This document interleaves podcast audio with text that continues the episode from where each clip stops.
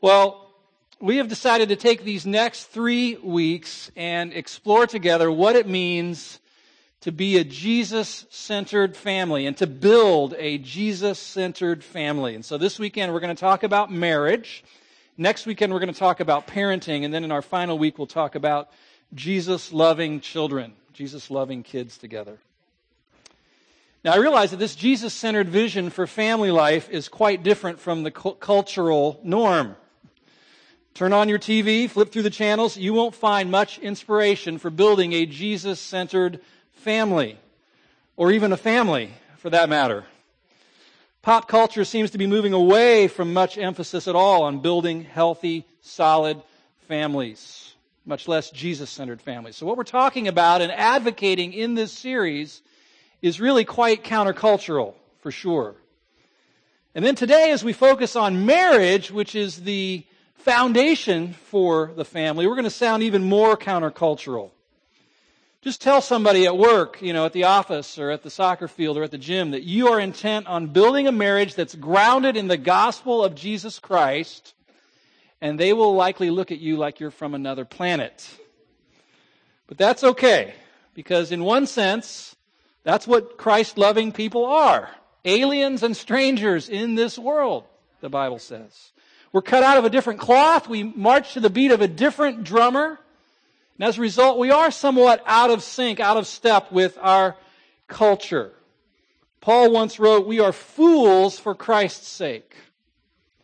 And we need to be okay with that, don't we? We need to get to the point where we're okay being looked at that way. Now, in talking about gospel grounded marriage today, let's even choose a starting point that might also seem a bit strange, even to us Christians. Let's not start with us. Okay? That's the typical starting point. What we want in a marriage, what our hopes and dreams are, what our picture, our picture of what an ideal marriage looks like. The truth is, in all likelihood, our views of marriage are somewhat tainted. We were all raised in this culture. We live and work and play and we're entertained in a culture that puts man at the center of everything and pushes God out to the periphery, out to the margins. So let's be humble and honest and admit that our own respective views of marriage may have been shaped at least a little bit by this culture that we live in. I think we need to be humble enough to admit that. So that being the case, let's just be a little weird and let's choose a different starting point in our discussion today. Let's start with God. Let's start with God, not us. Let's begin with His vision for marriage, not necessarily what our vision is. When I read the Bible, I see a vision for marriage that is so elevated, that is so lofty, that's so spiritual that it seems almost otherworldly, alien like. John Piper says that our Creator's vision for our marriages is so different from what we typically see in here that it's almost unintelligible to our ears.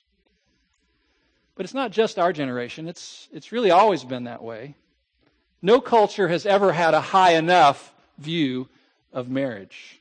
Even back in Jesus' day, when one day he laid out God's vision for marriage to his disciples, when they heard it, they were very perplexed. And here's how they responded in Matthew 19:10. Well, if such is the case of a man and his wife, it is better not to marry. if that's what marriage means to God, if that's the significance of marriage in his eyes, then maybe everyone should just take a pass or opt out. To which Jesus replied, Not everyone can receive this saying, but only those to whom it is given. So, with that in mind, let me pray for us this morning along those same lines. Would you bow in prayer with me? And so, Lord Jesus, I pray this morning, may we be among those to whom it is given to be able to receive your vision for marriage and for our marriages. Teach it to us by your Holy Spirit. I pray in your precious name. Amen. Amen. If you have a Bible with you, turn to Ephesians chapter 5, if you will. Perhaps Paul best summed up God's vision for marriage when he wrote this in his letter to the Ephesians, beginning in verse 22. Wives, submit to your own husbands as to the Lord. For the husband is the head of the wife, even as Christ is the head of the church, his body, and is himself its Savior. Now, as the church submits to Christ, so also wives should submit in everything to their husbands. Verse 25 Husbands, love your wives, as Christ loved the church and gave himself up for her, that he might sanctify her, having cleansed her by the washing of water with the word, so that he might present the church to himself in splendor, this beautiful bride, without spot or wrinkle or any such thing, that she might be holy and without blemish. In the same way, husbands should love their wives as their own bodies. He who loves his wife loves himself. For no one ever hated his own flesh, but nourishes and cherishes it, just as Christ does the church, because we are members of his body. Therefore, now he quotes from Genesis chapter 2, therefore a man shall leave his father and mother and hold fast to his wife, and the two shall become one flesh. Verse 32, this mystery is profound. Yes, it is. And I am saying that it, refers to Christ and the church. However, let each one of you love his wife as himself, and let the wife see that she respects her husband.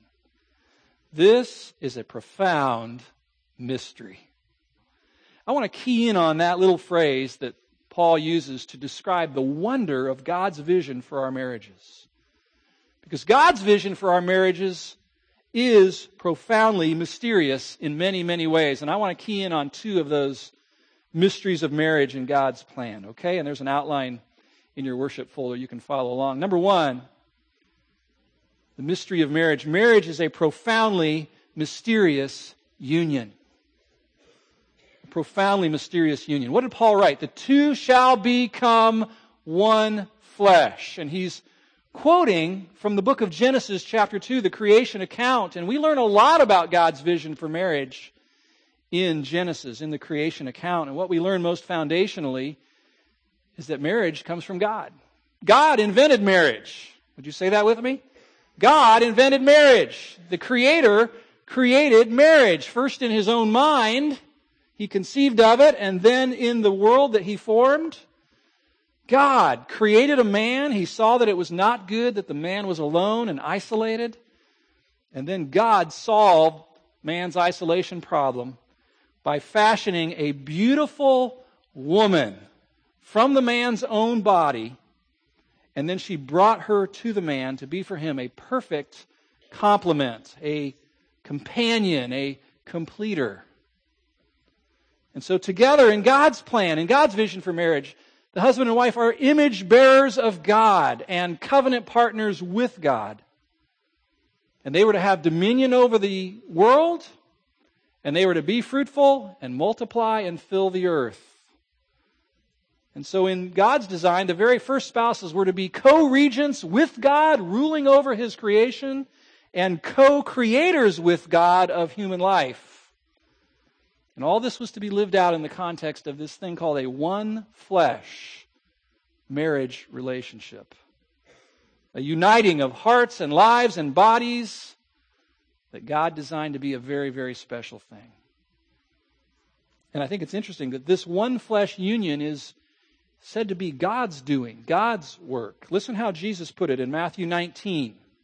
You know how Jesus' critics and detractors were forever trying to trap him into saying something stupid in public so the people would turn away from him. This is one of those occasions, Matthew 19. Verse 3, it says, The Pharisees came up to him and they tested him by asking, Jesus, is it lawful to divorce one's wife for any cause? Verse 4, he answered, Have you not read? He's going to quote Genesis 2. Have you not read that he who created them from the beginning made them male and female and said, Therefore a man shall leave his father and mother and hold, his, hold fast to his wife, and the two shall become one flesh. So they are no longer two, but one flesh. And then Jesus adds his comment, What therefore God has joined together, let not man separate. What God has joined together, let not man separate. Let the weight of those words sink into your soul today. What God has joined together. Ultimately, it's not the groom, it's not the bride, It's not the judge down at the courthouse. It's not the pastor who performs the ceremony. It's not anyone. But God, God Himself joins a man and a woman together in marriage and makes them one. This one flesh union is performed, it says, by God. What God has joined together. In each and every marriage, when a man and woman stand before God and make covenant vows to each other, as dozens and dozens of couples have done right up here over the years, and then they consummate those vows through the act of sexual intercourse and become one, God Himself does something very profound in and through that. He joins the married couple together in ways that they don't even fully understand.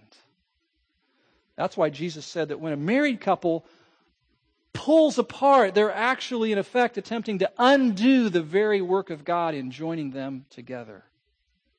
What God has joined together, let not man separate. This is a profound mystery, isn't it? The union between a man and a woman is more than a contract. It's more than an agreement. It's so much more than a financial arrangement. It's even way more than a sexual union. It's a threefold covenant with the Creator, a husband and a wife and God covenanting together. It's a spiritual union, a commingling of two souls, such that they become one in God's eyes, joined together, literally glued together.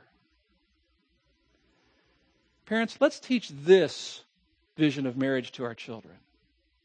Not the casual, easy come, easy come, easy go view of marriage that's so popular in our culture. Let's teach God's vision of marriage to our children. That's a high view of marriage. Let's teach it to them before they get married. Let's teach it to them before they even start dating seriously. Let's pass God's view on. Marriage is a profoundly mysterious physical and spiritual union performed by God and based on a covenant promise made with God. Beyond that, marriage is also a profoundly mysterious picture or illustration. And in Paul's descriptions of marriage, we see this again and again and again, don't we? This notion that marriage is actually meant to be an analogy of something else. Husbands, love your wives, not period. Love your wives as Christ loved the church. As Christ loved the church. Wives, submit to your husbands as to the Lord. Verse 32 again, this mystery is profound, and I'm saying that it refers to Christ and the church. See, in God's vision, the primary significance of marriage lies in what it pictures, what it illustrates. And we see that God designed human marriages to picture the loving relationship that He has with His covenant people.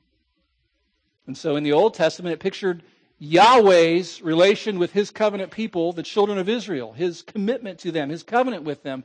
And in the New Testament era, the church age, it pictures the covenant relationship that Jesus has with his bride, the church. And I ask you this morning, who thinks this way? I mean, who thinks about marriage in these high and lofty terms? You know how the Bible is always saying things like, for from him and through him and to him are all things. How it's always saying things like, all things were created by him and for him, and in all things he should have the supremacy, the preeminence. That all things are ultimately about Jesus. And that's true of our marriage as well. My marriage to my wife is primarily, in God's view, about Jesus Christ and his covenant relationship with his bride for any and all who happen to be watching my marriage, your marriage, my children who live in my home, friends, neighbors, people in my small group, fellow church members, people in the community that I know, angels, demons, Satan. Viewing my marriage should get a better, clearer picture of Jesus' covenant relationship with his people. Again, I ask, who thinks that way? Who thinks that way about marriage? human marriage illustrates divine marriage. Now let's think about divine marriage for a moment. Think of Jesus Christ pursuing his bride, with determination and passion. Bible says we did not choose him, but he chose us, didn't he? He purchased his bride, the Bible says, with his own blood. That was the dowry payment that Jesus made to obtain for himself a glorious bride, the church. He gave himself for her, and now we are pledged to him alone. And then after paying that price and rising from the grave, he went, up, went away to prepare a place for his bride in his father's house. Just like a Jewish groom would do. And one day, when many least expect it, he will come back for his bride, the church. The church that he purchased with his own blood. And they, he will take his church to be with him, enjoying each other in glorious intimacy forever and ever. Unbroken intimacy. Now, as the bride, we are supposed to be busily preparing ourselves these days to be with him cleansing ourselves from everything that would dishonor or displease Him, seeking purity of heart and mind and body, and looking for His return. That's what we're supposed to be doing. But He's not here. He's absent right now, and too often in His seemingly long absence, the affections of the bride are drawn away, aren't they? Some other suitor comes calling, and we get all flushed with excitement over his attentions. Our hearts that were once inflamed with passion for the one who sought us and chose us and purchased us now are all aflutter and intoxicated with the affections of someone or something else. Other lovers, other husbands. God's people throughout the ages have been known for this kind of spiritual fornication. And so, what does Jesus do? What does the heavenly bridegroom do? when his people's hearts are drawn away from him? Does he say, heck with you? Go to hell. I'll find myself another bride. Is that what he does? Thankfully, amazingly, he keeps pursuing us. You've been there. I have. Your heart's turned away from Christ. You've become inflamed with passion for someone or something else, he's lost his place in your heart. And what does he do? He comes after you, doesn't he? He pursues, he chases. He's the bridegroom. He keeps reaching, he keeps seeking to win our hearts back, to be reconciled. The dream never dies in his heart. His love is fixed, strong, relentless, forgiving, and permanent. That's the love of our heavenly bridegroom. And he will come back and get his bride one day and make her completely clean and take her to himself. And the marriage feast we will finally enjoy together will be unlike any wedding reception you've ever been to in this life. It will be glorious. What a mystery this is. The mystery of marriage. Well, this week I thought a lot about my own marriage. I've been married now for 27 years to my bride, Shirley. We were young. We were coming alive to God at the same time. We, we wanted to share our lives together in ministry, and God brought us together. And I thank God for our 27 years. We were married when we were four. That's why. there have been lots of highs in our marriage life and there have been some lows also. I suspect that our marriage is kind of like many marriages, it's had both. And I'll be completely honest with you. Our most difficult times have been in the last few years.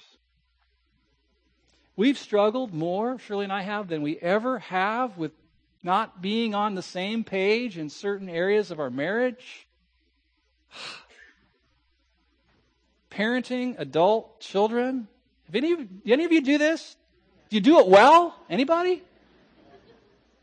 Oh, man. We've struggled. I've actually had this thought. I've even shared it with, with Shirley. I said, honey, I, I, I now understand why marriages come apart. I didn't used to, but I do now. We've had friends who split up, and at the time it just seemed unthinkable, it seemed ridiculous, it seemed so unnecessary. But through our own struggles and dark times in our marriage, we've come to understand how that can happen. In our struggles, we have sought out some support and some counsel. And when you're struggling, I hope you'll do that too. Be humble enough to do that. Here's the question that's rattled around in my brain, okay?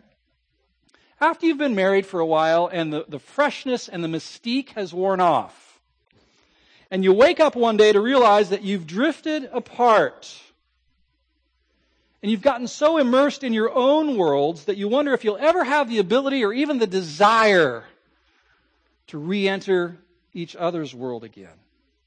When you've become so disheartened about your marriage that you feel like giving up, what vision for your marriage will be captivating enough to save it? What vision will be strong enough to fuel a desire to re-engage with each other and with God and to salvage what feels like it's crumbling?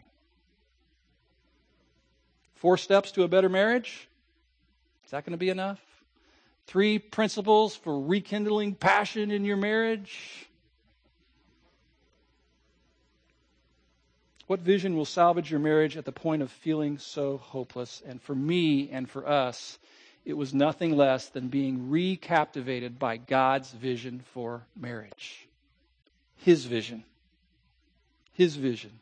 It's got to be something like that. It's got to be something higher, something larger, something bigger, something more profound, more mysterious than your average run of the mill garden variety vision of just try again and maybe you'll find happiness.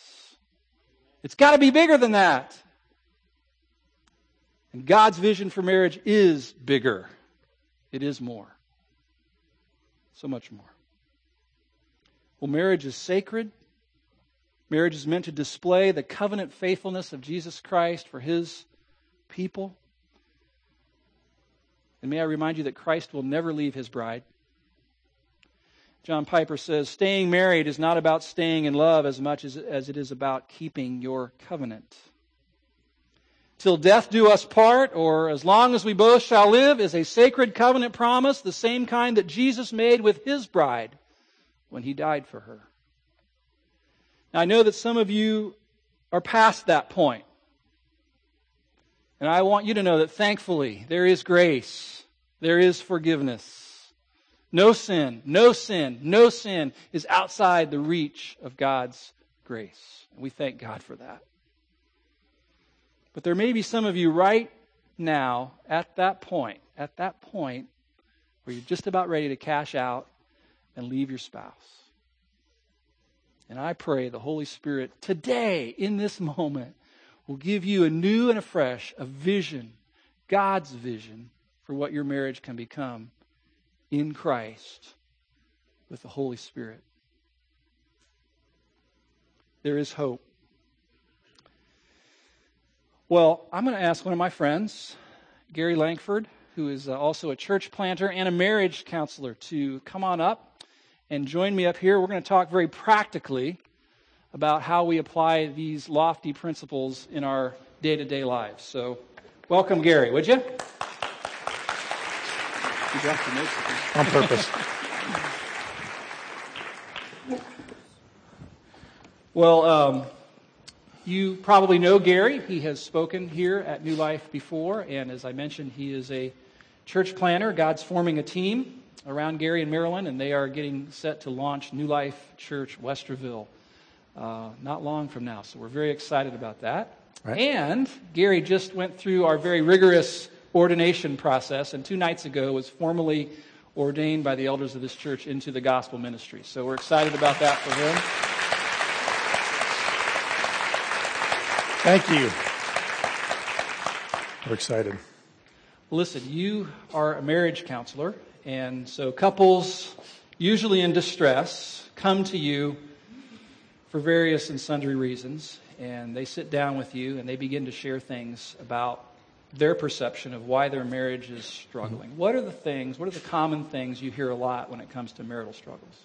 Well, there are certain topics you hear a lot when you talk to anybody about their marriages and what they struggle with. Uh, they say things like finances or differences of opinion on how they raise their children, uh, their physical relationship. But what I found is uh, that's, re- that's rarely what they really are arguing about. That's rarely the real problem. The reason people come and talk to me is because they hate the way they feel. and they're really tired of feeling that way, and they just don't know what else to do. Uh, in my practice, I help people with depression and with anxiety disorders and with anger, but about 75, 80% of my practice is marriage counseling. Now, as you might guess, if you were going to go to a counselor, you wouldn't come to a marriage counselor to brag about how great your marriage was. That's an expensive way to brag. Uh, typically, people come when they're in crisis. And that makes me really excited because God is very much interested and involved in crisis. In fact, I often tell people there are three kinds of marriages. Marriages that have been through a significant crisis and made it. Marriages that are in crisis right now. And marriages that have a crisis not too far in the future. So uh, that, you're in one of those three categories. And by the way, if you're 12 years old or older, I want you to pay very careful attention to the next 15 minutes. Uh, this is not a message just for old people who are married and whose lives are over. Uh, you, you really want to pay attention to this. This will help you a lot. Uh, so what, uh, what I try to do is come alongside people and help them understand the gospel better. You say, understand the gospel better? What the, what the heck does that mean? Um, although I do counseling, uh, I realize that what I'm really doing is I'm applying the gospel in a real way to people's day to day lives. Again, whether they're depressed or anxious or angry or in distress in their marriage, what I'm really doing is helping apply the good news of the gospel. And I have very, very good news to share with all those couples and, and with all of y'all today. All right, so you're sitting in a counseling session, and a couple is kind of unloading their their problems, what they perceive to be the issues, and after you've listened well, there are probably some some understandings that you're wanting to get across right. to them. What would those key understandings be? Right. Um, we're planning a church in Westerville committed to helping people be better lovers. You say, "Wow, that'll draw a crowd." Uh, but what I mean by that is if you take a look at the big picture, what is it that all Christians are called to do? What's the meaning of life? The meaning of life is to glorify God and enjoy Him forever. Now, Jesus gives us instructions on that. There's two great commandments Jesus talks about. To love the Lord your God with all your heart, with all your soul, with all your mind, and all your strength. And to love your neighbor as yourself. Right?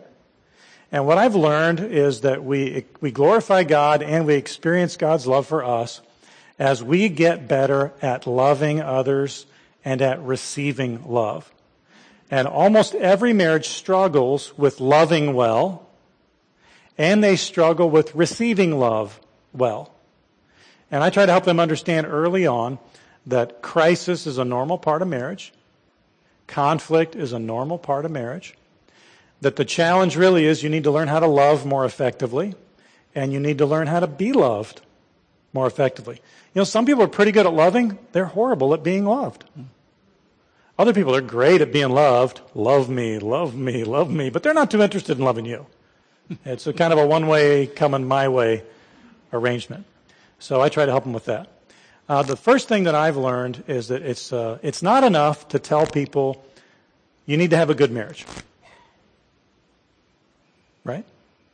Now, Steve just read some verses and explained some principles of marriage, and, and they are the foundational principles. They are true. Though, what Steve shared, God's primary instruction for marriage. You just heard it. But the unanswered question in your life and in my life, as you know, husbands lay down your wives as Christ did for the church, present her holy and pure without blemish or fault. Women submit to your husbands and respect them. The, the unanswered question is, how how do I, how do I do that? If I'm a man, how do I love a woman who's always unhappy with me? She always disapproves. There's always some kind of a problem. She's yelling at me. She won't leave me alone. I have no peace. How do I love her? And for the wife, it's how do I respect a man that does that? That treats me like that? That doesn't know how to do this? Oh my gosh. Well, how am I supposed to do that? So what we find is that there are, are three main issues in that. Uh, uh, the first issue is that's a problem in a marriage is I don't know how. Almost none of us know how when we get married. There just isn't any really good class you can take. The best class you can take is if you accidentally find yourself born into a family where mom and dad do it right.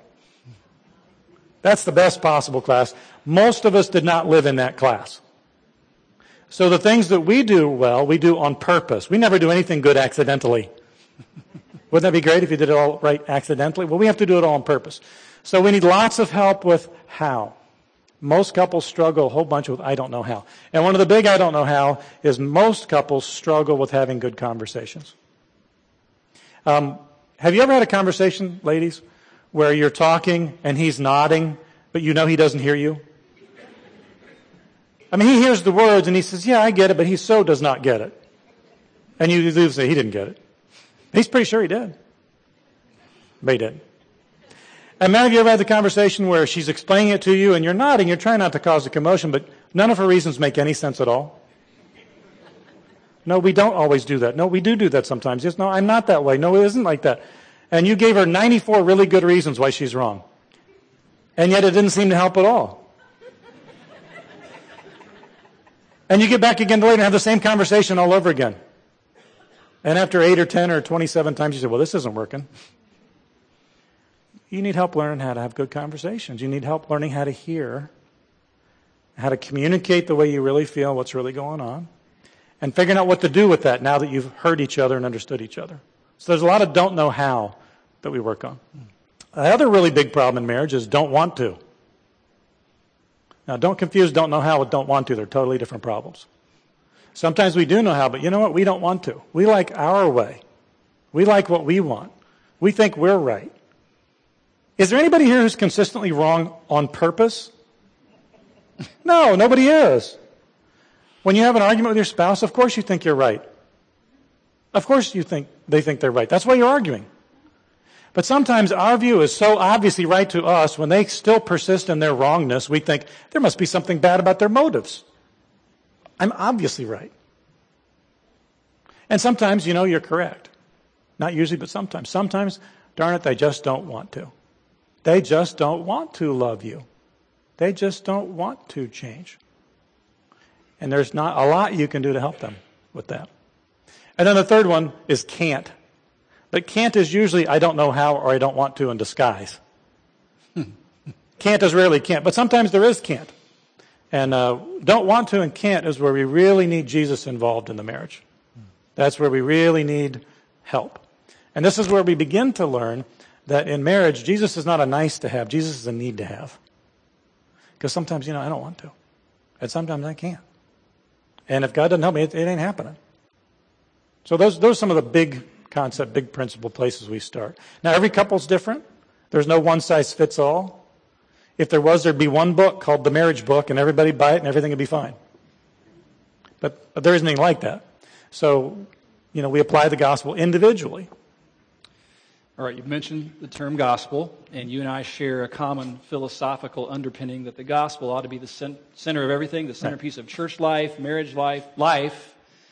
And so, how do you seek to help people apply, Christians even, Christian couples, apply the gospel of Christ to the situations in their marriage? Okay. Well, here's where the good news gets really good. This is really, really, really exciting. Um, again, I do, I do marriage counseling, and I have heard some of the most sad, most horrible stories you can ever imagine. I mean, I have a lot of times in counseling uh, not crying. And sometimes I do cry in my counseling sessions, which is just a little bit embarrassing. But on the other hand, the wife knows, well, you, you get it. That's good. You're a man, but at least you get it. I can see it. But I want you to know that there's one critical question that you want to ask yourself. And if you answer this question correctly, God will redeem your marriage. Here's where the gospel comes in. Here's the question. The question is, are you willing to be happily married to that man, to that woman? Now you notice I didn't ask you, do you know how to? I didn't ask you, do you want to? Because sometimes we're so angry and so hurt and so discouraged and so exhausted, the answers to most of those questions are no, no, no, no, no. I'm only here because I told my mom I'd come before I went to the divorce attorney. Or I promised my pastor that I, I worked Christian. I promised I wouldn't do anything until I met with a marriage counselor. But the question you have to ask yourself is, are you willing to be happily married to that person? Are you willing for God to intervene in your life? Are you willing to repent? Are you willing to forgive? And I have seen God save so many marriages that humanly were way beyond forgiveness and reconciliation. And I just see God do that over and over and over again. Just like you know, the, some of the most unlikely people come to Christ. It's like, wow, didn't see that coming. Not that guy. But you know, he was willing. He got to a point where he was willing. And that made all the difference. So now how does that actually apply in marriage? Uh, the way it applies in marriage is every one of us has this struggle all the time. And it's the struggle of I. Now think of the word sin. S-I-N. A really good short definition for sin is I in the middle. And you know, we all live that way almost all the time. And why is that? Well, you know, when I'm hungry, I'm hungry. When I sprain my ankle, I just did. I sprain my ankle. When I'm excited about getting ordained, I'm excited. When something happens, it's I, I, me, me, me, and that's the way I live and that's the way you all live. That's unavoidable. And that's what the Bible calls the sin nature. We are focused on ourself and what we want and how we feel most of the time. That's reality. You'll notice that one of the two great commandments is not love yourself. Did you notice that? Yeah. But we've raised selfishness and self-love to a virtue in our culture. Oh, you just need to love yourself. That's the most important thing. You gotta have fun with it. You gotta have passion. You gotta love yourself. You can't love anybody else until you love yourself. Eh, wrong. Loving yourself is the primary impediment to you loving other people. It's the opposite of what you need to focus on. So here we have the gospel. What's the gospel? The gospel is Jesus comes to save us from the penalty for sin and to save us from the power of sin. And the power of sin is us thinking and feeling our thoughts and our feelings all the time. And what Christ comes to do is to free us from ourselves. Wouldn't it be great to be freed from yourself? Wouldn't it be great to be freed from your own selfishness, from your own self-accusation, from your own bondage to your emotions and your feelings, yeah, what, what a great day that would be. And that's why Jesus makes marriage. And that's why Jesus makes family. His goal is to put us in a situation where we have every possible incentive to learn how to love and learn how to receive love. Every possible incentive to help us repent. Now, do you know what repent means? There's a lot of confusion in my counseling practice. A lot of people think repent means apologize. That does not mean apologize. Apologize actually means to give a reason for. Apologetics. I'm sorry. I'm sorry. And know, what are you sorry for? I'm sorry I got caught. I'm sorry you're upset. I'm sorry you won't let this go. I'm sorry. No, what we need is repentance. Repentance is changing your mind and changing your direction. And that's why you cry out sometimes, I'm sick of you telling me I'm sorry, I want you to change. That's what repentance is. Now, don't think repentance is a work. Repentance is not making yourself better. It's changing your mind and changing your direction. And then once you've changed your mind and your direction, you know what? As you walk, you'll be walking in a different direction. You'll be changing. So we don't make people do better. We call people to repentance so that when they walk, they walk in a better way. They walk in a changed way. And then we have to learn how to extend forgiveness to the people who have wronged us, and that's always your mate. And we learn how to extend forgiveness to ourselves when we screw up and when we do wrong. And brothers and sisters, that's the gospel. The gospel is having an others-centered, grace-based relationship instead of a self-centered, performance-based, why aren't you making me happy relationship? Why won't you give me what I want? And that's the struggle of marriage. Here's dating. Guys and girls. And then they say, ooh, that's what I want. Connected. And then they get married. That's good, right? But this isn't the goal. This is the goal. And this takes a long time and a lot of conversations and a lot of conflict and a lot of repenting and a lot of forgiving. But that's God's plan. Jesus is very interested in having us change. He really wants us to be better lovers. He really wants us to know what it's like to be loved by Him and by other people. And that, that's the gospel. So, what you're saying is that the gospel has the power to keep saving Christians from themselves and from their sin and selfishness. Yeah, we, we need the gospel every day. It's not for non Christians. I mean, it's, it's for them too, but Christians need the gospel. it's God's children, it's God's sons and daughters. We need to keep inheriting and applying the gospel all the time. And it's a challenge because All we have feelings. I got one last question for you. It's interesting. A guy during the first service left a note on my chair, and it said, "After all these years, my wife is still hot, but now it comes in flashes." I thought that guy should probably remain anonymous. Um, you gave a talk. You know, we, we talked this morning. Husbands, love your wives as Christ loved the church. Be Jesus to your wife, basically. You gave a talk here at our men's conference last fall about husbands being Jesus to their wives. Take just a couple minutes and just flesh that out for us. Yeah, well, the really, really short description is the extension of that is uh, God's love is a nice concept, but we need very much for it to be real. Anybody need real in their life? Anybody tired of talking and wishing and hoping they, they need the real? Yeah, well, God really wants us to experience love, and there's an opportunity on the male side and an opportunity on the female side. Now, on the male side, men, every man has a mission. And almost every man needs a woman to help him fulfill his mission. That's why God said it's not good for the man to be alone. So you need a woman to help you fulfill your mission. Now, the first thing is we're presupposing you know what your mission is. And if you haven't figured out what your mission is, you need some help with that. Because it's hard to accomplish a mission where you don't know where you're going. And this also makes it extremely difficult for your wife to follow you.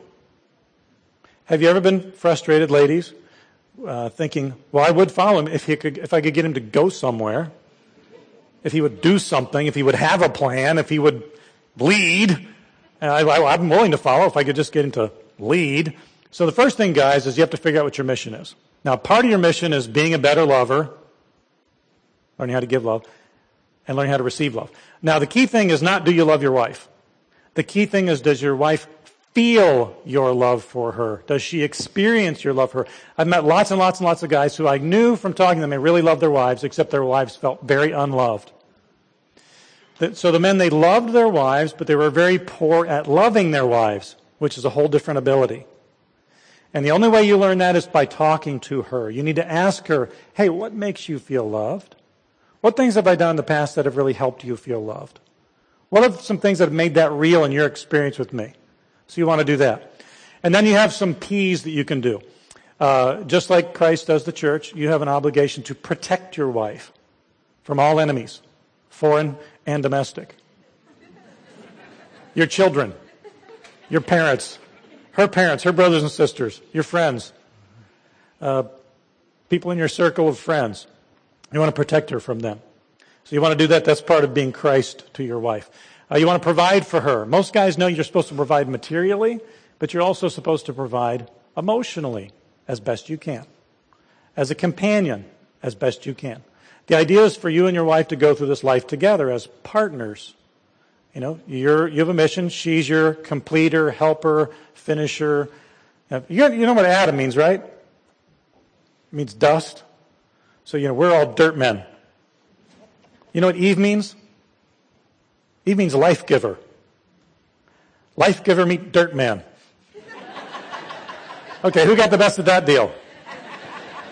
I did. Uh, so you want to protect her, you want to provide for her, you want to partner with her, and you want to have a plan. This comes back to finding your mission. And again, not that you have to decide everything yourself, not that you have to do everything yourself, but a woman wants a man she can follow. If she's going to be called to respect you and to submit to you, well, now you can make that easy or you can make that hard. And you want to make it easy. Be a man who loves his wife. Now, she's obligated whether you do the well at that or not, just like you're obligated to love her whether she responds well or not. But gosh, let's make it easy on our wives. They're such a wonderful gift. You know, why would we take them for granted? Why would we hurt them because we don't get our way? Why would we be harsh with them? There is no woman in this room that wants to be a bad wife. I've never met one. And you need to know that about your wife. And ladies, you need to help your man love you. Not because you need to be loved, and you do, But if you want your man to be a success and to be the man God made him to be, you need to know there is no successful man who doesn't love his wife well. And every man feels that. No man wants a wife who disapproves of him. No man wants a wife who's disappointed in him. We find that unbearable and demoralizing. So help him. Help him be successful. Help him be a good lover. Well, we could talk about this for hours, but we better stop right there. Thanks so much. Thank Great you. stuff. Appreciate it. Let's give Gary a hand.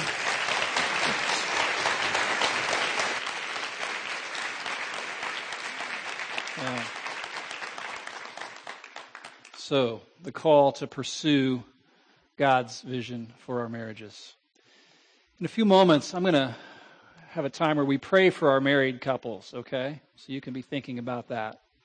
Right now, I want to recommend a book to you. We handle it in our bookstore. It's called Sacred Marriage by Gary Thomas.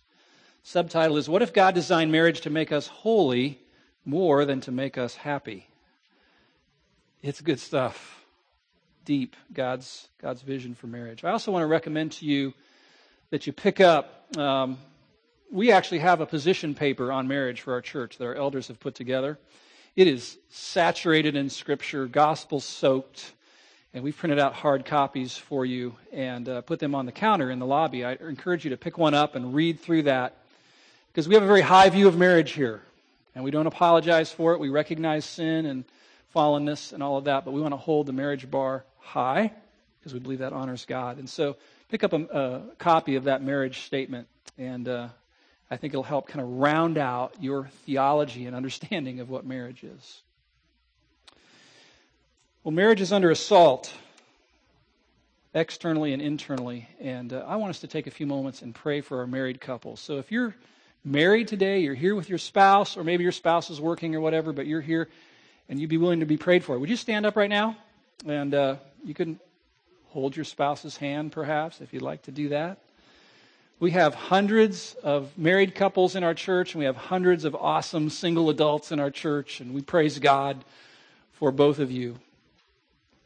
But because marriage is in the crosshairs of the evil one, and if you're married, you know this. We need prayer. And so, right now, I want us to take the next minute or so and pray for the married couples in our church. So, if you're next to someone that you know, you might want to reach your hand out towards them or put your hand on their arm or their shoulder. Or maybe the couples around you, you don't know them. So just reach your hand out toward them. And just for these next few moments, would you pray for God's grace in their lives, His strength, His courage? The heart of the gospel is reconciliation through repentance. Maybe that's what's needed today. Let's pray for these married folks right now.